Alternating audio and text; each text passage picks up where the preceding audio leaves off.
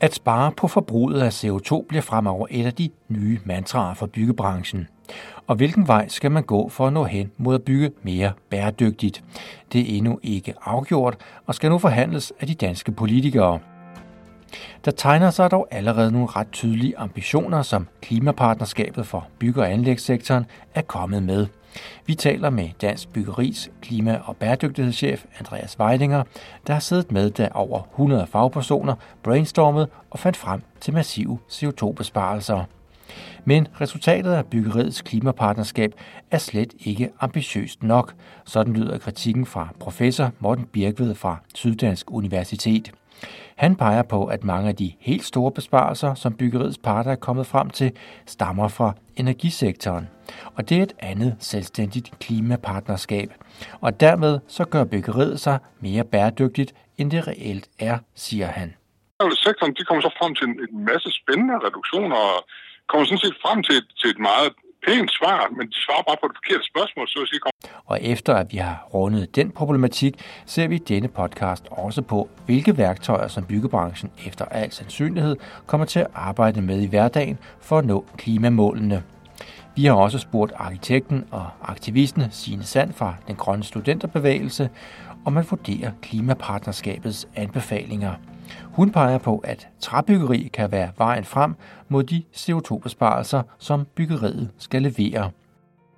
Og for Aarhus har vi fokus på et bæredygtigt boligbyggeri, der har genbrug som det bærende princip. Vi taler med bygherren, direktør Morten Hohmann fra Boligkontoret Aarhus. Midt i Aarhus, tæt på havnen og den indre by, finder man Knudrigsgade nummer 5. En kendt Aarhusbygning, hvor det lokale folkeregister har holdt til. Nu er bygningen skilt ad, og arbejdet er gået i gang med at sætte materialerne sammen på ny til et boligkompleks i fem etager, der har fået navnet Knudrigsrækkerne. Og det at arbejde så konsekvent med genbrug er også nyt for bygherren Boligkontoret Aarhus. Her siger direktør Morten Hohmann. Så det er nyt at arbejde med genbrug af byggematerialer, og det er nyt at arbejde med træbyggeri øh, for os øh, på den her måde. Øh, men jeg synes, det er en del af, hele vores måde at tænke på, at vi skal forsøge hele tiden at bevæge os et skridt længere, end vi gjorde sidste gang. Og Morten Hohmann er godt tilfreds med, at de er gået nye veje, og det er flere årsager. Og jeg synes faktisk, vi har fået et projekt ud, som sætter helt nye standarder for, hvordan man kan tænke genanvendelse og tænke byggeri øh, i, i en tæt by, øh, som, som både er smukt og også sætter nye bæredygtige standarder. Men først og fremmest handlede det om at tage udgangspunkt i den eksisterende bygning. Det blev en del af den bundne opgave den kortdækning, som øh, vi havde fået lavet af den eksisterende bygning, den uh, lavede vi som til grund for en uh, arkitektkonkurrence, en uh, total entreprisekonkurrence, hvor vi øh, i stedet for at diktere præcis, hvad der skulle genbruges, så sagde vi, at man som, øh, som konkurrencedeltager, så fik man point efter, hvor meget og hvor godt man genbrugte materialer fra den eksisterende bygning. Øh, så vi kendte sådan set ikke resultatet på forhånd, men øh, det betød jo, at vi fik øh, kreativiteten sluppet løs og fik rigtig mange super kvalificerede bud ind på, hvordan man kunne genanvende bedst muligt og mest muligt. Forud var der også et mål om at leve op til DGNB guldstandarden, den næstbedste certificering fra Green Building Council. Det gode ved øh, en certificering som DGNB er, at vi skal ikke nødvendigvis kende alle svarene på forhånd. Og det er jo ganske svært, når man ikke kender præcis, hvordan byggeriet ser ud, og hvilke materialer, der er brugt osv. Det er faktisk de bydende entreprenører, arkitekter og ingeniører, som skal, som skal vurdere de her ting op mod hinanden. Så der kan godt være mange forskellige måder at opnå et bæredygtigt byggeri på. Og netop det, at der ikke er en særlig opskrift, men en bredde af muligheder for at nå bæredygtighedsmålene, var også udgangspunktet, da Dansk Byggeri skulle stå for at gennemføre det klimapartnerskab, der siden er mundet ud i en række anbefalinger til regeringen. Det var Klimarådet, der stillede opgaven for at få alle danske nøglebrancher til selv at tænke kreativt. Og alene inden for byggeriet blev der nedsat fem arbejdsgrupper, der samlede næsten 100 personer. Dansk Byggeri var pindefører på den endelige anbefaling, og herfra siger klima- og bæredygtighedschef Andreas Weidinger, at opdraget til byggebranchen især var at nedbringe brændstofforbruget på byggepladserne. Hvis man kigger sådan helt snævert på, øh, den opgørelse, der bliver lavet for Danmarks Statistik, jamen så faktisk det eneste, sådan, der er allokeret til af CO2-udledninger til bygge- og anlægsbranchen, jamen det, det er faktisk kun det brændstof, vi bruger på, på byggepladsen. Og, og man skal jo ikke have været meget inde i, i byggeanlægsbranchen for at vide, at det er jo, der er jo en del mere, der ligger i, i det. Men vi vil også gerne kigge lidt bredere og se på, hvad kunne vi ellers bidrage med? Og når man så læser klimapartnerskabets anbefalinger, så er langt størstedelen af de forslag, der skal være med til at spare CO2, rettet mod energibesparelser. Og dermed så tidobles CO2-besparelserne. Energisektoren har imidlertid sit eget klimapartnerskab, men at gå ind i de områder, der vedrører de øvrige sektorer, det mener Dansk Byggeri ikke er forkert. For det gav de grønt lys for i Klimaministeriet. Og der sagde de altså helt klart, at, at det vigtige for os er ikke, at de kigger på sektorafgrænsninger. I skal bare kigge på jeres branche, de aktører, I har med, og se, hvor kan I komme med initiativer, som kan hjælpe os frem mod de 70 procent, og så skal vi nok sortere ud i det bagefter med alle de overlap og sådan noget, øh, der kan være. For det er jo klart, at med fire måneders øh, intensivt øh, arbejde, så er det umuligt at koordinere på tværs af alle 13 klimapartnerskaber. Og de var sådan hellere komme med, øh, med en idé for meget, som, som så også ligger i et andet partnerskab, end, end en idé for lidt. Men netop fordi energibranchen har sit eget klimapartnerskab, som en af professor Morten Birkved fra Livscykluscentret ved Syddansk Universitet, at byggebranchen pynter sig med lånte fjer. Man arbejder ikke konsekvent nok med de CO2-besparelser, som byggebranchen selv kan komme med, siger han. Men altså, jamen, selvfølgelig svarer de på, på et spørgsmål. De svarer rigtigt på et forkert spørgsmål, fordi de holder sig ikke inden for de her sektorafgrænsninger, som, som uh, Klimarådet har opstillet. Og øh, det, ved, det kender jeg selvfølgelig ikke uh, begrundelsen for. Men hvorom alting er, så benytter de i hvert fald chancen til ligesom at male sektoren grøn, fordi de har jo sparet 10 gange så meget, som de skulle, hvilket man umiddelbart skulle synes var pænt. Uh, men når man kigger om bagved, jamen, så skjuler denne her enorme besparelse den skjuler lige pludselig, at det her, den her sektor står med nogle kæmpe udfordringer potentielt, og de måske kan, faktisk kan have et problem i at nå den her 70% reduktion, vi skal opnå øh, fra 2020 til 2030. Det er sådan, som jeg tolker det i hvert fald. Hvilken sektor, som CO2-besparelserne refererer til, er ikke uvæsentlig, siger Morten Birkved. Og det er også den diskussion, jeg har haft med Dansk Byggeri, øh, om hvorvidt deres besparelser på driftsenergi tilhører energisektoren eller tilhører byggesektoren. Det er vi ikke blevet enige om endnu. De mener, det tilhører byggesektoren, og jeg mener, det tilhører energisektoren. Men uh, det er også forskellige måder at se på verden på. Og det er ikke fordi, det er umuligt for byggesektoren selv at finde flere CO2-besparelser. Det kommer bare til at koste, lyder det fra Morten Birkved. Det er en kæmpe udfordring, vi står for, og jeg tror også, det er langsomt ved at gå op for de her sektorer, at den her øvelse på ingen måde er nem. Og det vil komme til at koste, både på den ene og på den anden konto. Ikke? Ja. De, har, altså, de har de tekniske muligheder, men det vil formentlig være dyrt for sektoren at gøre brug af dem i stort omfang. Morten Birkved henviser til en rapport fra Statens Byggeforskningsinstitut, SBI, der viser, at med de tekniske muligheder, vi har i dag, så vil det være muligt at nå 70%-målet i 2030. Og derfor er Morten Birkved kritisk over for, at klimapartnerskabet ikke i højere grad dykker ned i, hvordan selve byggeriet kan blive mere bæredygtigt. Og det, det er lidt det, jeg mener, de gør på den måde, når de sætter grænsen så lavt, og de så prøver på at sælge en uambitiøs plan som ambitiøs.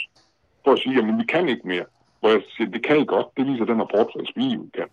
Morten Birkved mener, at det skal arbejdes hurtigere, end der i klimapartnerskabsanbefalingerne er lagt op til. Referencepunktet er jo altafgørende for de fremtidige investeringer, fordi des mere du skal spare, des dyrere bliver det der er altid de lavt hængende frugter, men på et tidspunkt kommer du op til de frugter, der sidder oppe i toppen af træet, og de er altså dyre for fat i.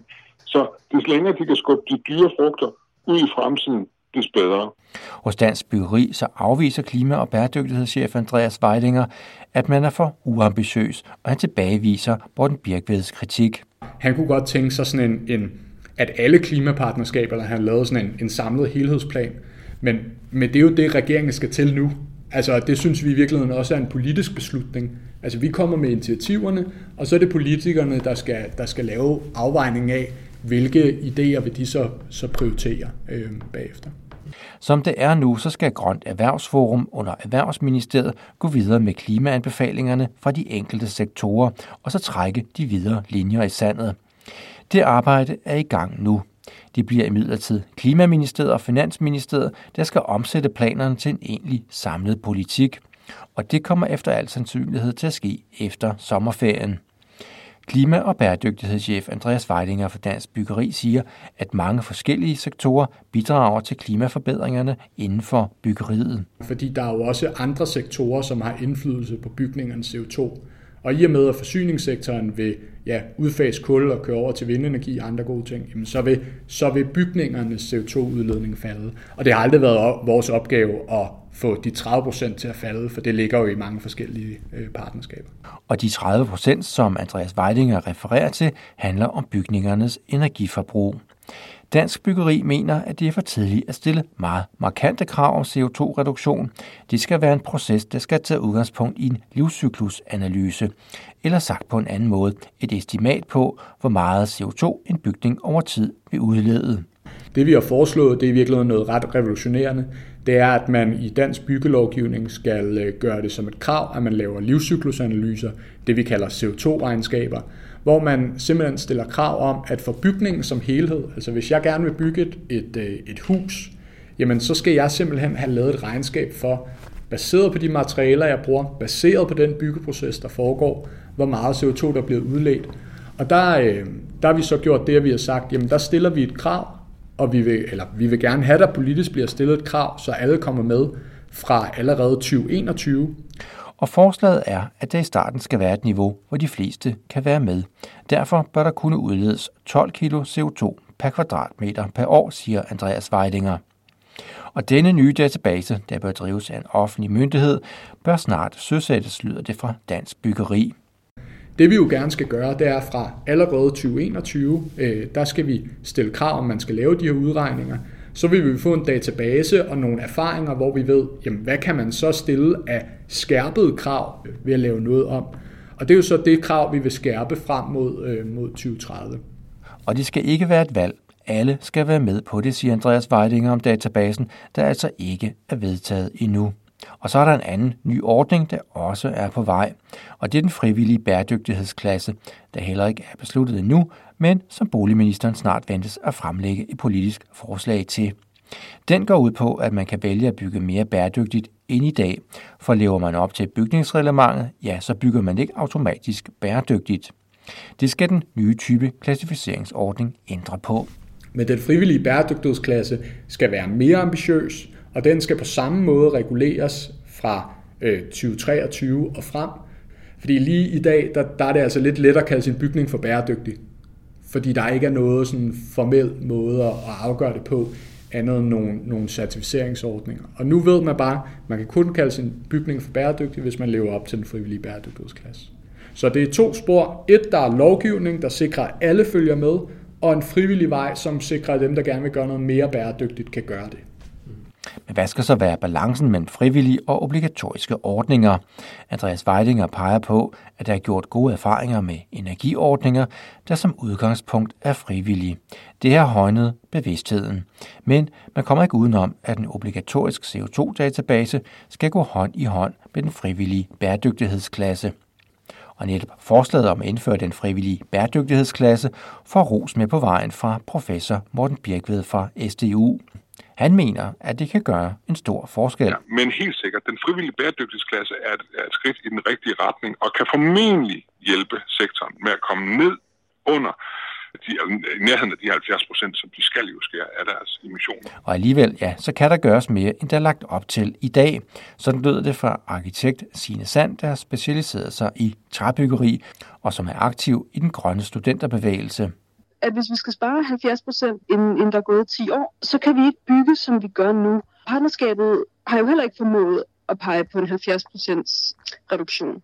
Og, og det ærgerlige er, at der findes teknologier, hvor man kan bygge til langt, langt, langt, langt lavere CO2-udledning, end vi gør i dag. Altså, man kan snilt spare 70 procent, hvis man bygger træbyggeri. Signe Sand mener ikke, at anbefalingerne fra klimapartnerskabet er ambitiøse nok. Og det er jo ikke fordi, det nødvendigvis skal være træ. Hvis man også kan spare det ved at bygge noget andet beton, så er det fint for mig. Men det er bare mærkeligt, at at de ikke sætter ambitionen efter, hvad der rent faktisk er teknisk muligt allerede i dag. Man kan sige, at vi skal jo alle sammen gå i 0 i 2050, og vi skal have reduceret med 70 procent i i 2030, og, og det, det kalder på nogle helt fundamentale omstillinger, som jeg er meget ked af ikke at se tegn på i rapporten. Hun tror på, at der skal arbejdes mere med innovation og ændret praksis ude på byggepladserne. Det, der er dyrt i byggebranchen, det er ikke nødvendigvis materialeomkostningerne. Det er jo, hvis man laver fejl, og hvis man skal lave det om, og hvis man skal gøre tingene på en anden måde, end man plejer. Det er dyrt at begynde at arbejde med nogle helt andre konstruktioner og nogle helt andre materialer, fordi så vil der stå nogle ude på pladserne og, og gøre det forkert, og der vil være nogle forsikringsselskaber, som ikke vil forsikre det, og der vil være nogen, som ikke ved, hvad man gør, og det er alt i alt øh, dyrt. Men det betyder ikke, at når man så er kommet på den anden side af den omstilling, at det i længden er dyrere at bygge på den måde. Hvis man tænker sig godt om og projekterer grundigt, så laver man jo ikke nogen fejl øh, og så er det ikke dyrere. Det kan være skridt i den rigtige retning at indføre den frivillige bæredygtighedsklasse, men Signe Sand tror ikke på, at det kan stå alene. Der skal også skrappere lovkrav til, lyder det fra den unge arkitekt. Jeg synes helt klart, der skal være en hård lovgivning. Jeg synes ikke, det skal være lovligt at, at udlede mere CO2, end, end vi har besluttet os for, vi vil. Altså, det, det synes jeg egentlig er meget simpelt. Derudover så er der også nogle hindringer lige nu i bygningsreglementet og sådan noget, og det skal selvfølgelig laves om øh, så det bliver nemmere og mere fordelagtigt at, at bygge øh, for eksempel i træ. Men er sin Sands generation omkring de 30 år også parate til at betale mere for bæredygtigt byggeri? Til det siger hun. Det er selvfølgelig svært at, at, at snakke for en hel generation, men de unge, jeg kender, øh, som er, er meget klimabevidste, de er så forfærdet over fremtidsudsigterne, at jeg tror faktisk ikke, det er stigende boligpriser, der får sådan op af stolen. Mm, jeg tror virkelig, det er millionvis af klimaflygtninge og, og oversvømmelser, og, øh, som, som skræmmer os lidt mere. Og netop prisen på bæredygtig byggeri er også noget, som Morten Hohmann fra Boligkontoret Aarhus har tænkt over. Han peger på, at bæredygtighed og arkitektonisk kvalitet skal gå hånd i hånd, og det til en fast pris. Vi har egentlig øh, valgt øh, at udbyde med en fast pris. Øh, og det gør vi ud fra den betragtning, at vi er en, en almen boligorganisation, og det vil sige, at vores byggesum er egentlig givet ved lovgivning. Og i stedet for at konkurrere på prisen, så har vi sagt, at vi vil gerne bygge for alle de penge, vi har til rådighed, og vi vil gerne have det bedst mulige byggeri. Så vi har egentlig forventet konkurrencen om, så det øh, de bydende konkurrerer på, det er, hvor meget kvalitet kan de lave, hvor godt og hvor bæredygtigt byggeri kan de lave for den øh, som penge, der er til rådighed. Så, så vi øh, ender på samme øh, bundlinje, uanset hvilket projekt der vinder, men vi går efter det projekt, som så giver den bedste kvalitet. Morten Hohmann peger på, at bæredygtighed er en kompetence, som mange leverandører har skulle lære over de senere år. Da vi startede med vores første øh, DGNB-certificerede byggeri, øh, som blev udbudt for øh, 3-4 år siden, så var det klart, at der var mange både entreprenører og arkitekter og ingeniører, som var nye og søgende og prøvende på det her. Der kan vi se, at der har været en rivende udvikling, sådan at det i dag er en standardkompetence, som rigtig, rigtig mange kan byde ind med, øh, at man er i stand til at, at lave DGNB-certificeringer. Den nye bølge inden for byggeri handler om genbrug, og også her er der brug for, at byggeriets parter lærer nyt. Nu er det måske det her med øh, genanvendelse, som er lidt nyt og uprøvet, og der tænker jeg, at øh, nu har vi prøvet at lave det første udbud, hvor det var en del af kriterierne, det første udbud i Danmark på knudræsrækkerne. Men jeg forventer, at når vi når 4-5 år frem, jamen, så er det også en standardkompetence, at man er i stand med, til at arbejde med genanvendelse af byggematerialer. Så jeg tror aldrig, man bliver færdig, men jeg kan se, at markedet flytter sig rigtig hurtigt, og rigtig mange virksomheder tager det her op og arbejder seriøst med det. Og hvad skal være balancen mellem det frivillige og det obligatoriske? Det har Morten Hohmann fra Boligkontoret Aarhus også et bud på. Og jeg tror, det er vigtigt at sige, at, at det kan være svært øh, lige nu at pege på, hvad er det for en bæredygtighedsstandard, som alle skal leve op til, for at det bliver rigtig godt. Jeg tror, det er vigtigt, at man gør sig nogle erfaringer med, hvad der virker og hvad der ikke virker, inden man går ud og, og peger på, hvad det er for nogle krav, alle skal leve op til. Så, så jeg tror, det er vigtigt, at der er et, et vist spillerum mellem dem, som prøver løsninger af, og det, der så er det lovgivningsmæssige minimum. Sådan lød det fra direktør Morten Hohmann fra Boligkontoret Aarhus. Her fra byens podcast følger vi med i byggeriets udfordringer, også de bæredygtige. Til rettelægger er Lisbeth Fibiger. Mit navn er Lasse Sol Sunde, og vi høres ved.